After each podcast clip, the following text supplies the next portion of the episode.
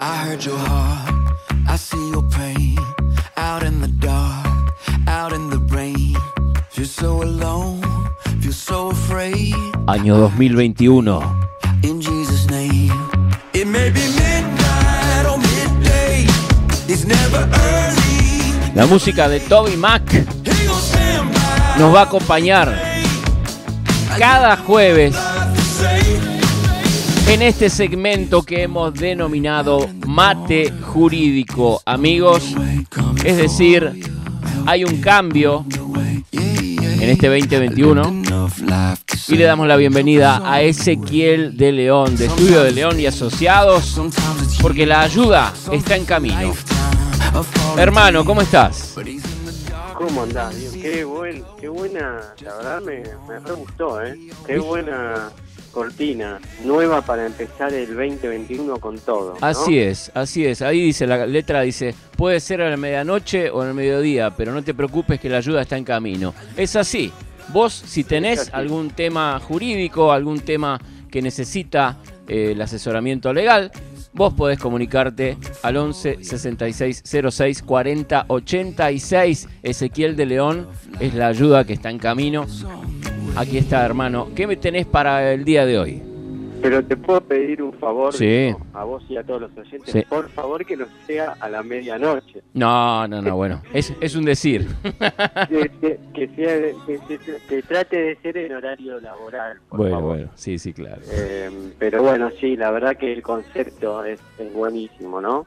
Y, y bueno, y nuestra ayuda viene siempre de- del más grande, ¿no? De- Totalmente. de Dios, La ayuda viene de de- Jesucristo, pero bueno, estamos para servirle y para servirte a vos también, oyente, que estás necesitando asesoría legal. Ezequiel de León, de Estudio de León y Asociados, siempre disponible para poder eh, brindarte esa ayuda. ¿eh? Vos podés hacer la primera consulta gratuita. Yo siempre les recomiendo que la hagan por escrito, ¿eh? porque uno en un audio, que es lo más cómodo, claro, eh, de enviar, puede obviar algunas cosas, puede olvidarse de algunos detalles y después hay que reenviar nuevamente, escribir, preguntar. Entonces vos pensá bien cuál es la consulta, escribila en el cuerpo del mensaje y se lo envías a Ezequiel y él te va a responder. Esa primera consulta es gratuita, después, bueno, seguirán en contacto para ver cómo sigue el caso. Pero aquí estamos un jueves más con este mate jurídico y qué es lo que tenemos para el día de hoy. Mira, eh, a raíz de las consultas y de casos reales que están pasando con esto de la pandemia, de la Sí. cuarentena, obviamente yo trato siempre de, de poner eh, como la, la, la balanza de la justicia, ¿no? Claro, claro. La, la, la balanza y el equilibrio entre el empleador y el trabajador, Sí, que esa es la idea. totalmente. Eh, bueno, entonces hay un punto muy importante. Que es el salario. ¿Te acuerdas que en un momento lo hemos hablado, el tema del salario, Sí, la remuneración, el salario, claro. que venía de, de- del concepto eh, salario de porque le pagaban con sal Claro. en la época, bueno, eh, digamos, en, en la antigüedad se pagaba con, con sal y la sal tenía eh, conceptos eh, en este sentido de eh, proteger los alimentos, de conservación, Claro. digamos, más que nada. Entonces, bueno, eh, en ese sentido como que, que, que- que era bueno pagar eh, con sal y de ahí quedó salario. Eh, y es una de las prestaciones más importantes eh, que tiene, una de las obligaciones que tiene el empleador Mm. en contraprestación. Mira lo que dice eh, acá yo estoy hoy quiero va a partir de este año vamos a ser más prácticos. Bien. Entonces estamos viendo todo jurisprudencia que te acordás lo que era la jurisprudencia No recuerdo que bien. la jurisprudencia son lo, lo que dicen los jueces, o sea, fallos anteriores que Ah, van marcando un lineamiento judicial.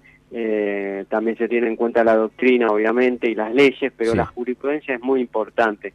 Y mm, dice, digamos, el pago de los salarios debidos por los servicios recibidos eh, y, o por a disposición del empleador, la fuerza de trabajo es una de las principales obligaciones a cargo del empleador, es lo que estábamos diciendo. Bien. Y se puede hacer, el- esto es un fallo de la, del Tribunal de la Matanza, el 2007, y habla de este concepto, exceptio non adimpleti contractus. Está en, digamos, latín, ¿no? En latín, claro. Eh, es un concepto, bueno, del Código Civil, le dice, el trabajador puede negarse a trabajar si media incumplimiento grave previo del empleador en la obligación de abonarle sus salarios exigibles. O sea, tiene que haber un incumplimiento grave, ¿no? Bueno, no me pagó las horas extras, entonces, pero eh, si no hay, digamos, eh, pago de salarios, se, se empiezan a deudar salarios, eh, yo como trabajador tengo el derecho de decir, eh, bueno, no, yo por el Código Civil y Comercial tengo el derecho de hacer una retención de tareas, ¿no es cierto? Y mirá lo que dice a, a raíz de esto el fallo, acordate que esto era 2007, antes de la reforma del Código eh, Civil, entonces dice, ante el incumplimiento de la empleadora en el pago de la remuneración resulta válida la retención de tareas de los trabajadores, mm. pues dicha situación encuadra en lo previsto del artículo 1201 del Código Civil. Tengo el derecho de hacer una retención de tareas, entonces muchas veces pasa, ¿no? ha pasado de que por ahí con esto de la pandemia me pagan solo el ATP, hmm. hay que ver si corresponde o no corresponde, o me pagan la mitad del salario, hmm. o me pagan esta esta cuestión del 75%, pero no está mediado o homologado por el Ministerio de Trabajo, no está consensuado con los sindicatos. eh, entonces, si es una decisión unilateral del empleador y esto se repite y es una injuria grave, se puede hacer este tipo de, retención de tareas y no cae en la otra figura que sería el abandono de trabajo. Claro, o sea, no pueden eh, no pueden despedirte por por abandono de trabajo. Más allá de que tampoco te pueden despedir porque estamos con este decreto de que se, se prohíben las suspensiones y los los despidos eh, hasta bueno, no sé si lo, lo de la prohibición de, de los despidos es hasta fin de año pero bueno, por lo menos lo de la doble indemnización habíamos dicho que sí. Doble indemnización, me habla bien. Ahí está, ahí lo dije bien. Mira, eh, te voy, voy a tirar luz en un par de conceptos justamente de lo que vos hablas. Sí. Eh, la doble indemnización hasta fin de año. Bien. El, la prohibición de despidos, eh, o sea, se, se, extendió por tres meses más. Bien. Desde que, que, lo habíamos hablado. Así que hay que contar más o menos hasta qué mes se extendió, pero no era hasta fin de año, era tres meses más, que supongamos serían marzo, abril, hasta abril, mayo. Hay que confirmar y, hacer bien la cuenta. Y después, con respecto al otro que decís del abandono de trabajo, igual ahí, eh, ojo con eso. La previsión de despidos es para solamente los despidos eh, sin causa. Pero ¿qué está diciendo acá? Eh, acá yo te voy a leer el mismo fallo eh, que dice, resulta injustificado el despido dispuesto por la empleadora, dado que la retención de tareas por parte de los trabajadores se encontraba justificada ante la falta de pago de remuneración. O sea, lo que, lo que eh, la jurisprudencia está diciendo eh, y, y rescata, porque muchas veces no se tiene en cuenta este concepto del Código Civil y lo que rescata del Código Civil es decir, bueno, em, en un contrato, acá es un contrato, hay eh, prestaciones mutuas, hmm. entonces el trabajador presta su servicio y en, contrapresta, en contraprestación el empleador tiene la obligación de pagar el salario completo. Claro. Y si esa obligación eh, se ve defectuada por la pandemia, porque no puede, porque no sé, por lo que sea, hmm. bueno, y, y, resulta eh, grave, eh, injuriosamente grave,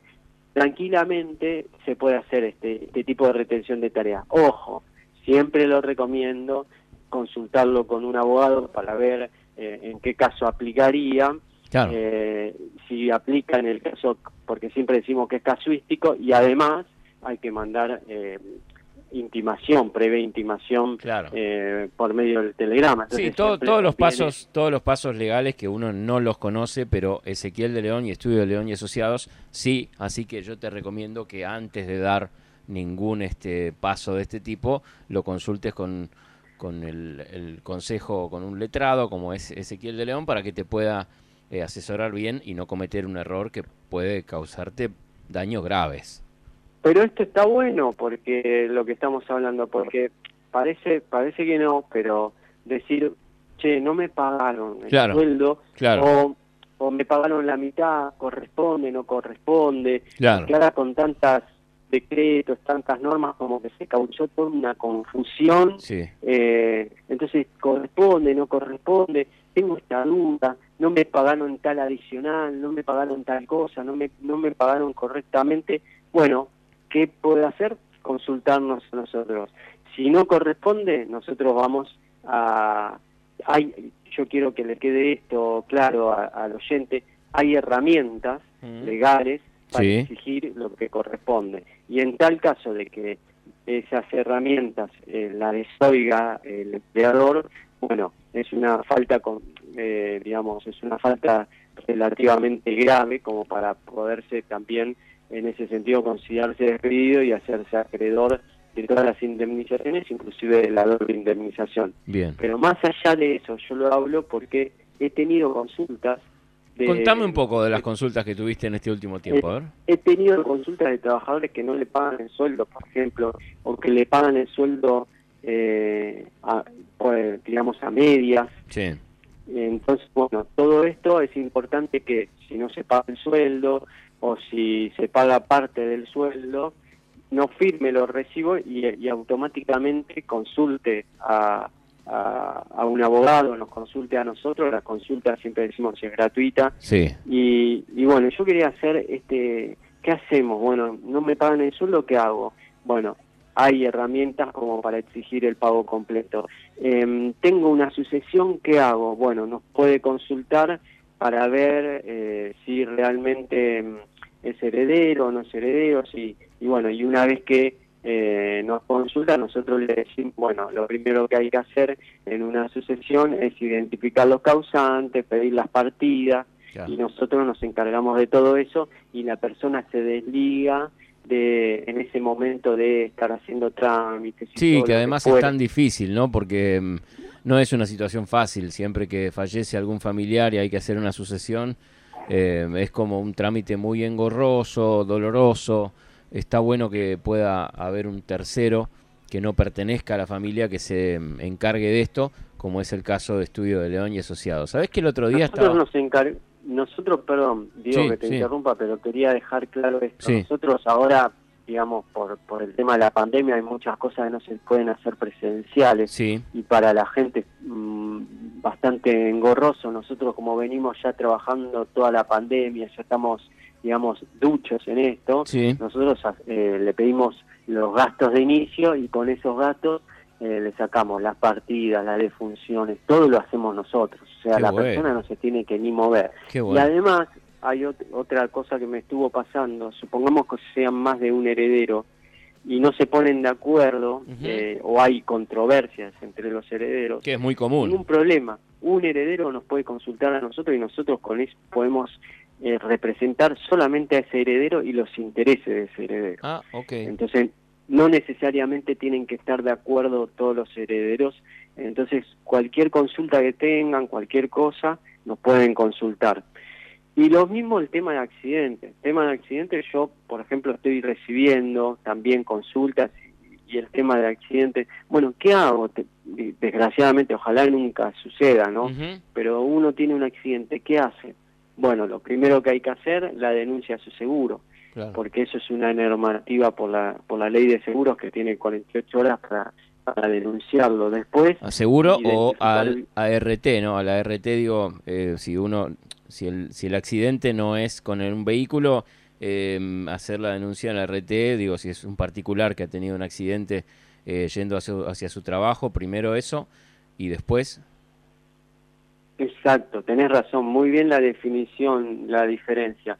Si es un particular, un accidente de automóvil, por ejemplo, eh, y no estaba en horario de trabajo, claro. es un accidente común. Claro. Y nos puede consultar y nosotros, digamos, le hacemos todos los trámites ante la, la ante el tercero, la aseguradora del tercero. Em, pero muy importante para eso tiene que cumplir algunos requisitos como ser eh, tiene que hacer la denuncia, tiene que sacar fotos. Claro. Nunca, eh, una vez que se produce el siniestro, sacar fotos. Después si lo quiere arreglar, bueno, que lo arregle, pero antes que saque fotos para que nos quede la prueba. Claro, Eh, claro. Eso es importantísimo. Y después también ir eh, a, a dos talleres como mínimo y pedir presupuestos Bien. de cuánto saldrí- saldría los arreglos. Claro. Eh, si hay lesiones, bueno, eh, hay que pedir los certificados correspondientes porque eso también es importante y todo eso se hace después una demanda por daños y perjuicios en el fuero civil común. Bien. Ahora, si es un accidente laboral es diferente. Hay que denunciarlo al empleador, el empleador lo tiene que ingresar a la RT como accidente laboral, Bien. sea cu- ¿Cuándo era accidente laboral? ¿Vos te acordás, Pedro? Cuando, em, fíjate a ver si podemos modificar un poquito la posición porque se está entrecortando un poco. ¿Cuándo es accidente? ¿Ahora? Ahí está mejor. ¿Cuándo es accidente laboral? Cuando te ocurre en el horario de trabajo o dentro de las, digamos, dos horas, para decir un número, em, dos horas antes o dos horas después, calculando el tiempo que uno tiene de viaje, un tiempo racional, digamos.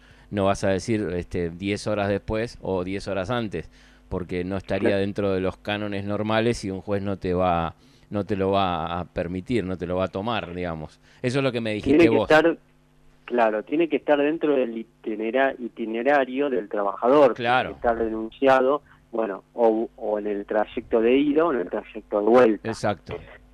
o dentro del horario de trabajo. Bien. Entonces ahí ya es diferente. Yo también tuve casos ah, eh, recientes de, de accidentes laborales y bueno, es muy importante que se asesoren con un abogado, un patrocinio letrado, Ujú. porque las, prestaci- las prestaciones de la ART son, digamos, que dejan bastante que desear en ese sentido. Claro. Entonces está bueno, inclusive una vez que le dé el alta, Ujú. la RT, eh, está bueno que consulten para ver el grado de discapacidad, ya sea permanente o transitoria, que le haya quedado por esa lesión a ese trabajador. Claro, Entonces, sí, todas estas cosas, Porque mucha gente dice, no, no, sí, en realidad tuve un accidente, me torcí el cuello y me quedó como un dolorcito, pero no, puedo seguir trabajando. Y no, en, en esos casos hay que consultar porque quizás ese dolorcito que vos, por tener un, umbra- un umbral demasiado alto del dolor, este, no lo considerás, puede ser una, una causa más grave más adelante. Entonces, tener en cuenta esas cosas también es importante. exactamente. Así que bueno, no me quiero exceder más en el tiempo. Si querés, dejamos pendiente el tema de accidentes y Sí. accidentes laborales para el jueves que viene. ¿Cómo no? Eh, Lo que quisiera hacer para que para el jueves que viene, si querés, em, que me cuentes, porque escuché, no, no es una, una consulta que me han hecho a mí, pero escuché en un programa de radio, em, un día de estos, de esta semana a la tarde, una persona que llamaba y, y contaba, no, lo- no, lo- no se lo preguntaba a un abogado, pero lo contó al aire, de que el empleador que tenía le estaba descontando el ATP. Ahora que le podía pagar el sueldo entero, le estaba descontando el ATP al, al empleado. Esto no es legal. No, por supuesto que no. Ok. Eh, lo- si querés te contesto ahora y si no lo, lo, lo hablamos el jueves. que Contestame si querés ahora rápidamente y después el jueves que viene lo hablamos por si le está pasando Bueno. a alguien esto. A, a alguien, no. El, el concepto del ATP, hay que ir a la lógica. El concepto del ATP es que una ayuda Hmm. del gobierno al empleador. Entonces, eh, el tra- supuestamente, si es una ayuda, el gobierno paga, paga un porcentaje del salario y el otro porcentaje el empresario o el empleador. Pero, pero bueno, no corresponde bajo ningún punto de vista Que se lo descuenten después. al trabajador. Claro, No, bueno, bueno, no. entonces lo- el jueves que viene charlamos de accidentes y de este caso si querés más en detalle, porque me llamó mucho la atención y mm, bueno, claro, el conductor del programa decía, no, me parece que eso no es legal, pero no lo confirmaba. Entonces yo quisiera tener las herramientas por si le pasa a alguien, quizás esto ahora que, que está normalizándose, digamos, la situación laboral de muchas personas, si le llega a pasar a alguien para que tengan herramientas y que puedan llamarte. Claro, pero independientemente de cualquier eh, situación así extraña que tengan, Sí, no duden de consultar. bien, bien. ¿Me están descontando el ATP? ¿Corresponde? No, no corresponde. Bueno, ¿qué hacemos? Y bueno, hay herramientas para accionar para que se corrija error. Perfecto, perfecto. Eh, entonces, bueno, las consultas son gratuitas, las primeras, ¿no? Ok. Como siempre. Sí, sí, claro. Así, que bueno, digo, voy a seguir acá tomando mate. Vamos todavía. El horario, este, el horario es este, el del, el del mate jurídico. Eh, post almuerzo, como todos los jueves después de las dos y media de la tarde, tenemos eh, las consultas a Ezequiel de León, eh, tu abogado de confianza. Podés hacernos las consultas aquí en, el celular de AMA y también al 1166 06 40 86, que es el teléfono. Te lo digo lentamente porque yo sé que vos, vos tenés una virome que tiene la tinta que no funca bien. 1166 06 40 86. Me dijeron que tenés una secretaria excepcional que es Estefanía y que está subiendo audios nuevos esta semana ¿eh? para la gente que quiere visitar la página. Exactamente, en www.estudioezequielleón.com.ar. Excelente, nos reencontramos el jueves que viene entonces, hermano, gracias. No, gracias a vos y un saludo a toda la audiencia, Diego.